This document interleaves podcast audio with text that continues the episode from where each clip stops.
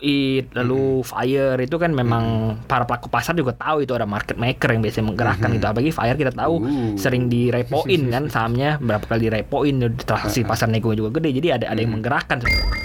Kita ntar lagi udah masuk bulan Desember, masih bakal ada nggak sih window dressing di batubara? Udah capek-capek terbang ke 5.700, 5.000 sempat nyentuh 5.800 ya, hampir 5.800. Tapi kita malah sekarang koreksi di 5.600. Ini apakah bau-baunya sepanjang minggu ini kita bisa turun lagi ke 5.500? Kan tadi sempat tuh koreksi 3,8%.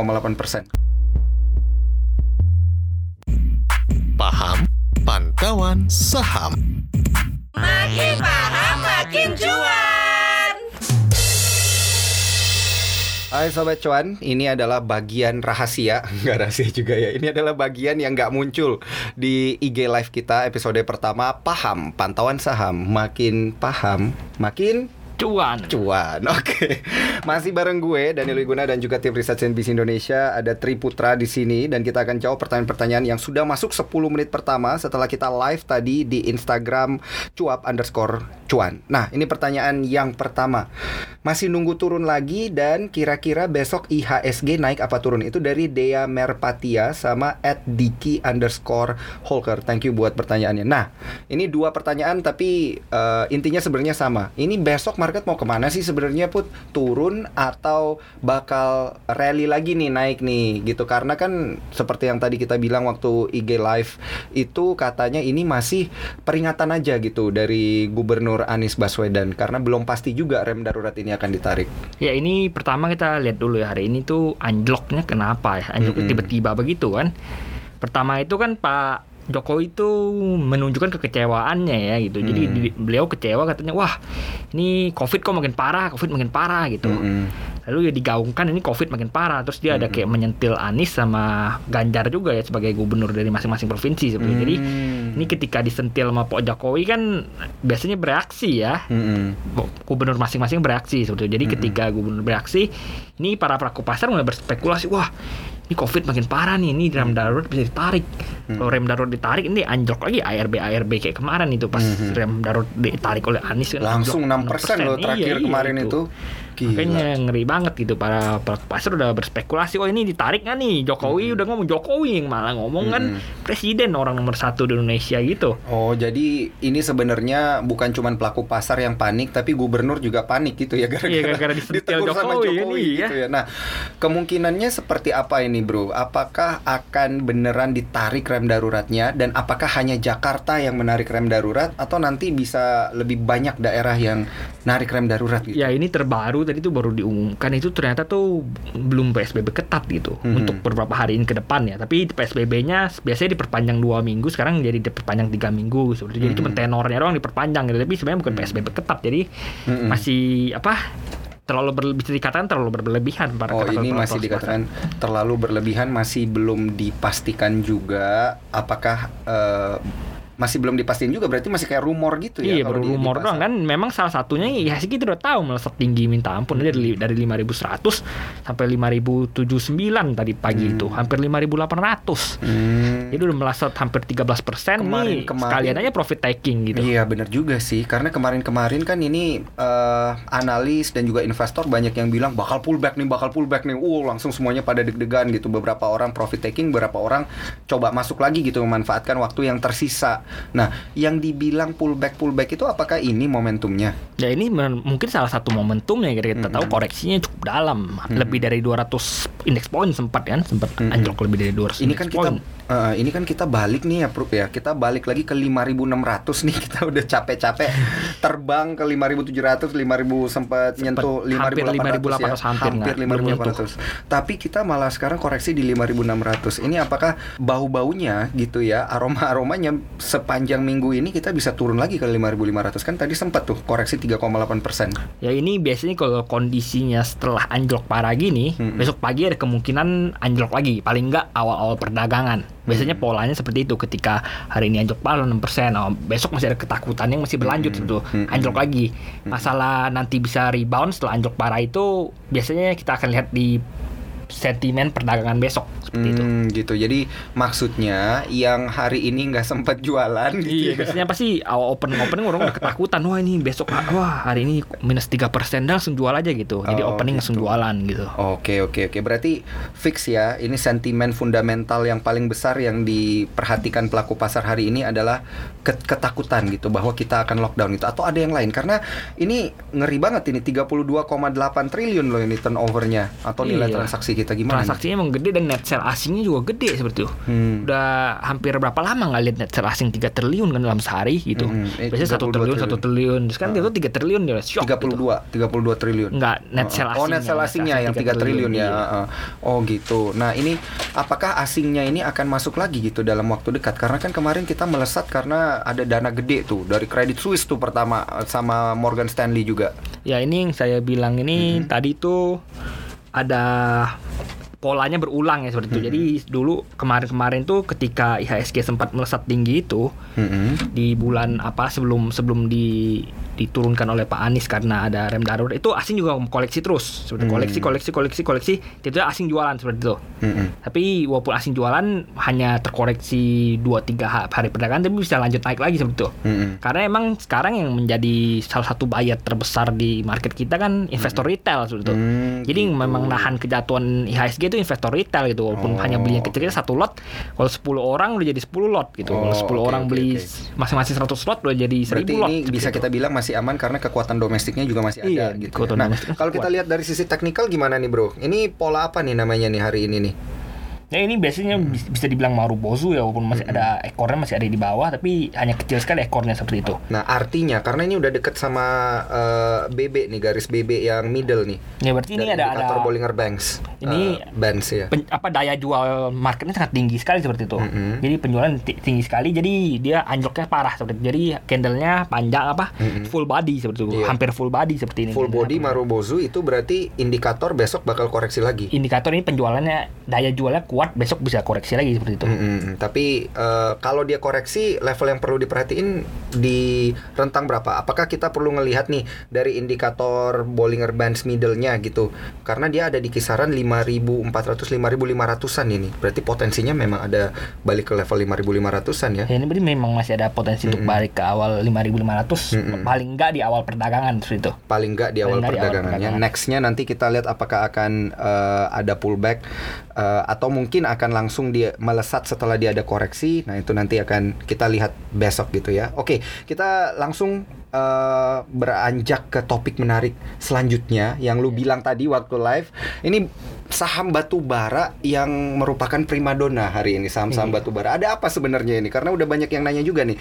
Yang nanya itu ada Sinishi _ 07 dari sektor batubara, laporan keuangan mana yang bagus. Kemudian PTBA untung, BWPT besok gimana? Ini kita bahas langsung secara keseluruhan. Batu bara ya. Ini batu bara ini emang dari kemarin sentimen positifnya sangat banyak sekali ya.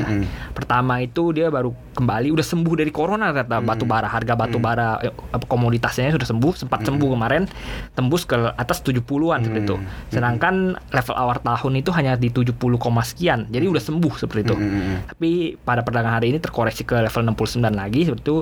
Berarti hanya berkisar, sudah berkisar level awal tahun lah sudah. Jadi sudah bisa dikatakan ini sudah sembuh dari virus corona. Nah, tapi dengan adanya potensi bahwa pertumbuhan COVID global juga udah tinggi, Indonesia nih kayaknya ya amit-amit gitu bakal narik rem darurat lagi gitu. Itu apakah nggak akan mengganggu performa harga batu bara gitu? Ya performa harga batu bara kan biasanya dari pembeli dan penjual tergede ya. Jadi produsen dan konsumen batu bara terbesar itu dari Cina. Tadi baru dirilis yaitu PMI Cina itu 52, bahkan lebih tinggi daripada konsensus yang hanya menargetkan 51,4 saja. Artinya naik ekspansi. Iya, ekspansif gitu. Jadi naik dari posisi bulan sebelumnya. Jadi ada ekspansi di sektor manufaktur, di mana sektor manufaktur itu menjadi salah satu konsumen batubara terbesar. So. Jadi gitu. Ini masih kuat sekali untuk harga batubara untuk bertahan. Nah, terus kontrak yang katanya ditandatangani Indonesia China terkait dengan beli batubara 20,6 triliun gimana tuh? Nah, ini sentimen kedua positifnya ya dari situ kayaknya dari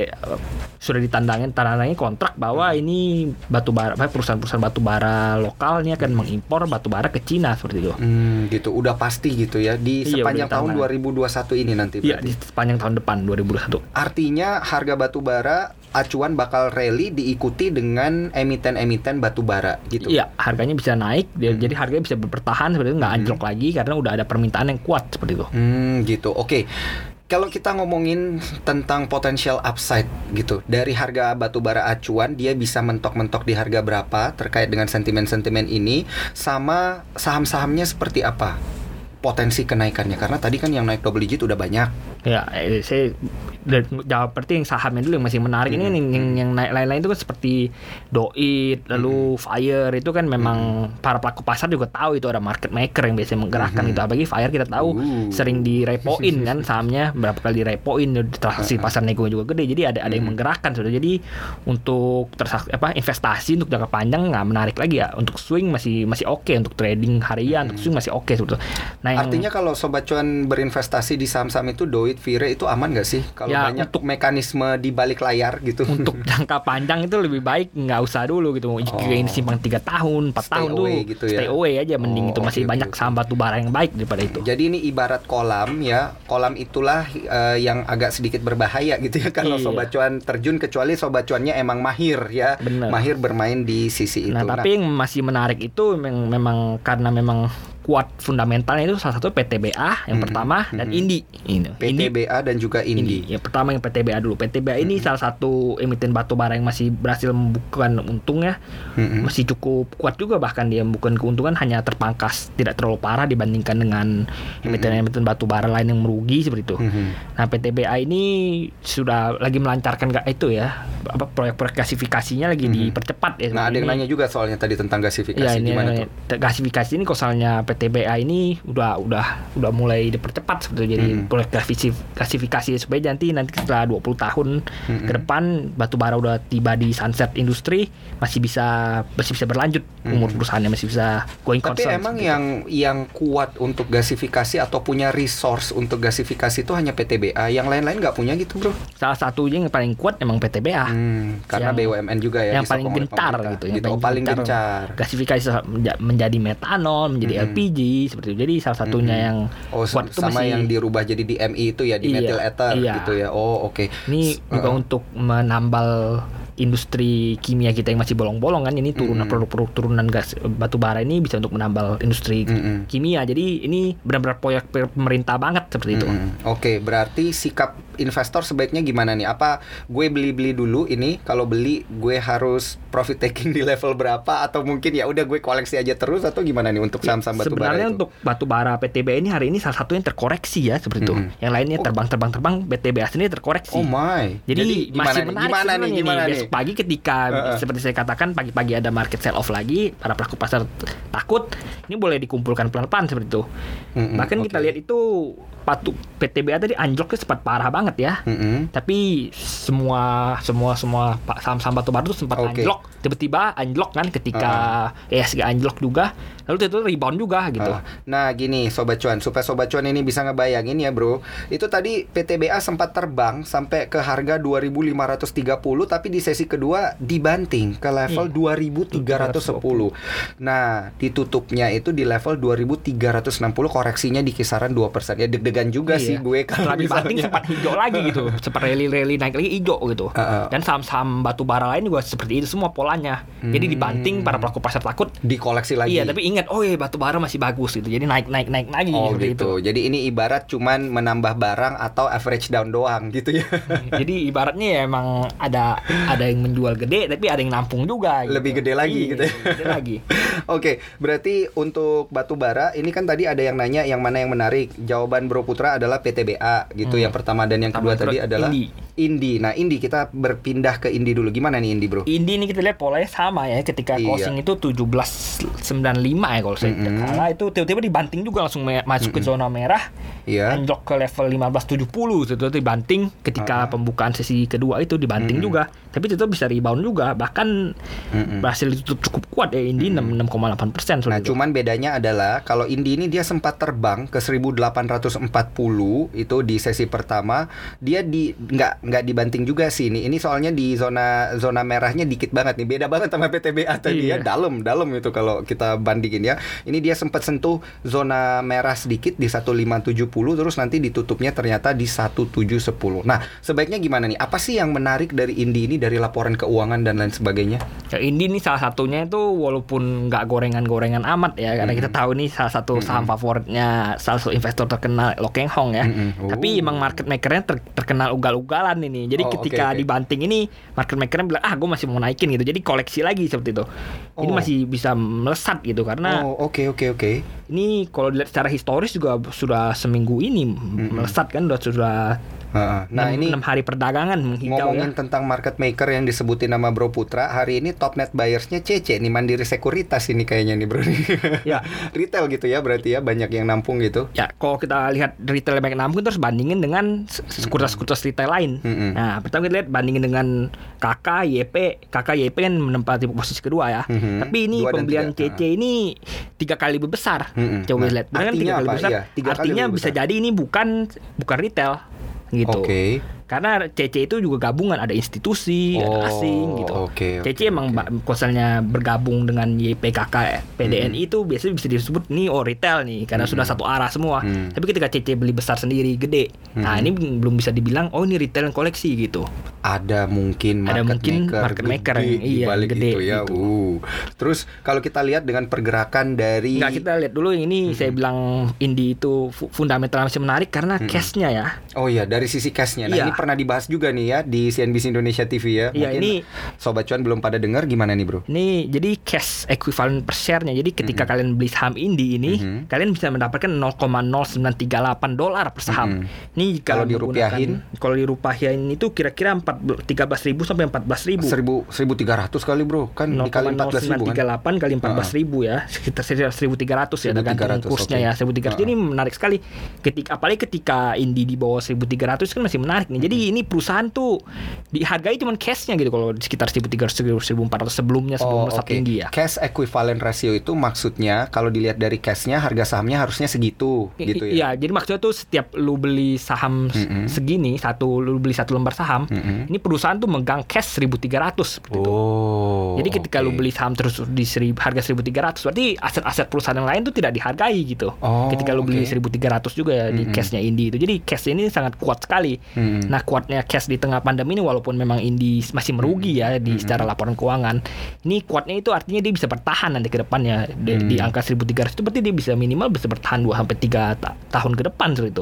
Dia bisa bertahan 2-3 tahun ke depan. Tapi kalau kita membandingkan cash equivalent rasionya dia dengan pergerakan harga sahamnya, apakah ini berarti harga sahamnya itu bisa 2 kali lipat daripada cash equivalent rasionya dia? Ya kita harus lihat juga ya aset-aset lainnya gimana, ekuitas-ekuitas lainnya gimana ya. Saat ini PBV Indy ini masih di 0,8 ya. Jadi secara peluang ini masih sangat terbuka untuk kembali ke level PBV 1 karena kita lihat ini saham-saham batubara emang lagi sangat diminati ya, jadi primadona ya seperti itu. Nah, bakal ampe kan tadi juga udah dibilang sama Bro Putra nih, ampe akhir 2021 nih kayaknya harga batu bara nih bakal stabil, minimal dia bisa rally lah ya, menguat atau berada di harga atas gitu yang menguntungkan perusahaan-perusahaan batu bara. Nah, ini kalau kita lihat secara keseluruhan nih, ini kan juga udah mau akhir tahun nih. Di tahun 2020 ini udah kita ntar lagi udah masuk bulan Desember, masih bakal ada enggak sih window dressing di batu bara? Ya ini menariknya ini Biasanya ketika Oktober itu koreksi, Oktober apresiasi, November itu biasanya koreksi dan Desembernya apresiasi. Nah, tapi ini kita lihat Oktobernya udah berhasil apresiasi, Novembernya juga masih berhasil terbang malah kan. Ini Desembernya gimana seperti itu. Jadi ada banyak yang para pelaku pasarnya menganggap ini window dressingnya jadi November deh gitu. Jadi orang pada udah ngumpulin November. Tapi kalau menurut tim riset CNBC Indonesia itu masih ada potensi untuk Desember untuk menguat paling tidak pada pekan pertama dan pekan kedua. Betul. Pekan pertama, pekan kedua, besok dong. Besok udah Desember. Desember.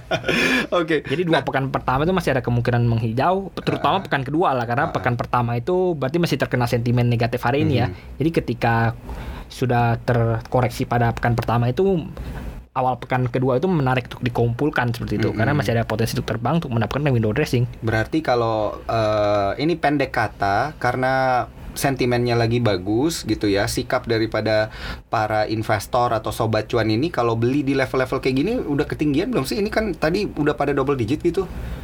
Ya untuk saham-saham batubara yang atau seperti... tunggu pullback lagi nih, ada nggak sih pullback di batubara gitu? Seperti saya bilang ini pullback kemarin nih, besok ini ada potensi pullback yang cukup kuat sebetulnya, karena ini hari ini anjloknya cukup dalam gitu, jadi fearnya para pelaku pasar masih cukup tinggi. Ketika fearnya cukup tinggi, maka besok pagi-pagi ada kemungkinan kembali anjlok seperti itu. Jadi bisa dikoleksi lah di sana gitu ya, betul. Bagi mereka yang menginginkan memiliki emiten-emiten batubara. Oke, itu tadi dari batubara. Atau lu masih ada rahasia lagi gitu yang bisa bisa di-spill terkait dengan batubara gitu bro? Itu aja sih, coba next question aja. Next question, kita pindah, ada yang nanya tentang CPO. Nah ini sebelum, kita masih bisa berapa menit sih ini bro, tapi tenang aja, kita lihat dulu nih supaya netral gitu ya, nggak cuma bahas batubara gitu. Banking gimana nih? Banking ada yang nanya CPO juga gimana nih? Karena kan kalau kita lihat emiten-emiten lain selain batubara emang pada koreksi dalam-dalam nih, kayak BBRI nih bisa kita bilang agak berdampak darah ini bro, 4,22%. Level psikologis 4.100 tembus nih, udah 4.090. Iya, untuk big cap ini memang pasti terkoreksi ya, ketika IHSG terkoreksi sampai 3%, biasanya big cap yang terkoreksi parah seperti itu. Apalagi karena ada sentimen buruknya itu, para pelaku pasar takut akan ditarik lagi, ketika ditarik lagi rem daruratnya seperti kemarin kan big cap yang tumbang seperti itu. Jadi untuk emiten-emiten lain nih, di perbankan kayak di CPO kayak itu, apakah bagus untuk besok diakumulasi gitu? Karena pada koreksi dalam nih 4% nih, BRIS 2%, BBNI 5,5% loh. Kayaknya di bank-bank buku 4 yang gede-gede ini yang paling dalam BBNI ini 5,51%. Ya, sebenarnya ketika besok pullback lagi sekali pada awal perdagangan itu masih menarik koreksi. Tapi kita lihat dulu sentimennya gimana besok sebetulnya. Nah, ketika sentimen menarik, salah satunya yang akan dipantau pelaku pasar besok malam ya itu kan ada pembicara ada testimoni dari bosnya The Fed ya. Ketika bos The Fed ini ada testimoni dan akan membicarakan CARES Act ya, gimana itu CARES Act itu kan stimulus jumlahnya Amerika Serikat ya. Ketika stimulusnya turun, maka dolar beredar akan naik. Ketika dolar beredar naik, maka harga-harga investasi dalam negeri seperti di sahamnya Wall Street itu jadi tidak menarik lagi. Jadi ada kemungkinan dana masuk ke bursa-bursa lokal, emerging market ya, salah satunya Indonesia. Salah satunya kita gitu ya. Jadi kita lihat besok, karena kalau kita lihat nih yang terimbas ini salah satunya juga konsumer parah banget nih, ICBP ARB 6,6% sadis juga ya. Kemudian untuk Unilever juga koreksi di nggak terlalu dalam sih, 0,32%, INDF 2,74%. Oke, akan kita lihat nanti bagaimana pergerakan dari indeks harga saham gabungan kita besok ya, karena tadi seperti yang Bro Putra bilang ada potensi untuk dia pullback, turun lagi dikit gitu, dia koreksi lagi, kemudian bisa aja kalau pasarnya udah tenang kembali lagi ya. Iya, kalau sentimennya memang bagus besok bisa melesat, atau kalau sentimennya lanjut jelek mungkin bisa anjlok lagi, tapi kemungkinan pada awal perdagangan akan anjlok dulu. Oke, pada awal perdagangan. Nah, level yang perlu diperhatikan nih besok, bisa diliatin nggak nih bro? Karena kita udah sempat nyentuh 5563 tadi ini kalau kita lihat secara mingguan. Kalau kita lihat secara level yang masih menarik itu ketika, kalau untuk dipantau itu kita bisa lihat di 5573 itu menjadi supportnya ya, support bagian bawahnya. Ketika itu ditembus ada potensi turun lagi.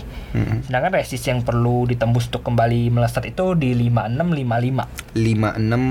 Sebenarnya nggak terlalu jauh dari 5612, tapi let's hope so ya. Mari kita berharap dia bisa lewatin 5655. Iya. 5655, dan itu adalah pergerakan untuk esok hari ya. Dicatat ya sobat cuan. Moga-moga pada cuan, dan moga-moga tentunya tidak hanya cuan tapi semakin paham ya, karena tentunya kita percaya kalau Sobat Cuan semakin paham akan semakin cuan. Gue Daniel Wiguna dan gue Tri Putra. Kita pamit undur diri, sampai jumpa di episode Paham Pantauan Saham selanjutnya di minggu depan setiap hari Senin. Dan jangan lupa juga ya follow kita di Spotify Cuap Cuan, dan Instagram kita Cuap Underscore Cuan. Bye, happy cuan guys. Happy cuan.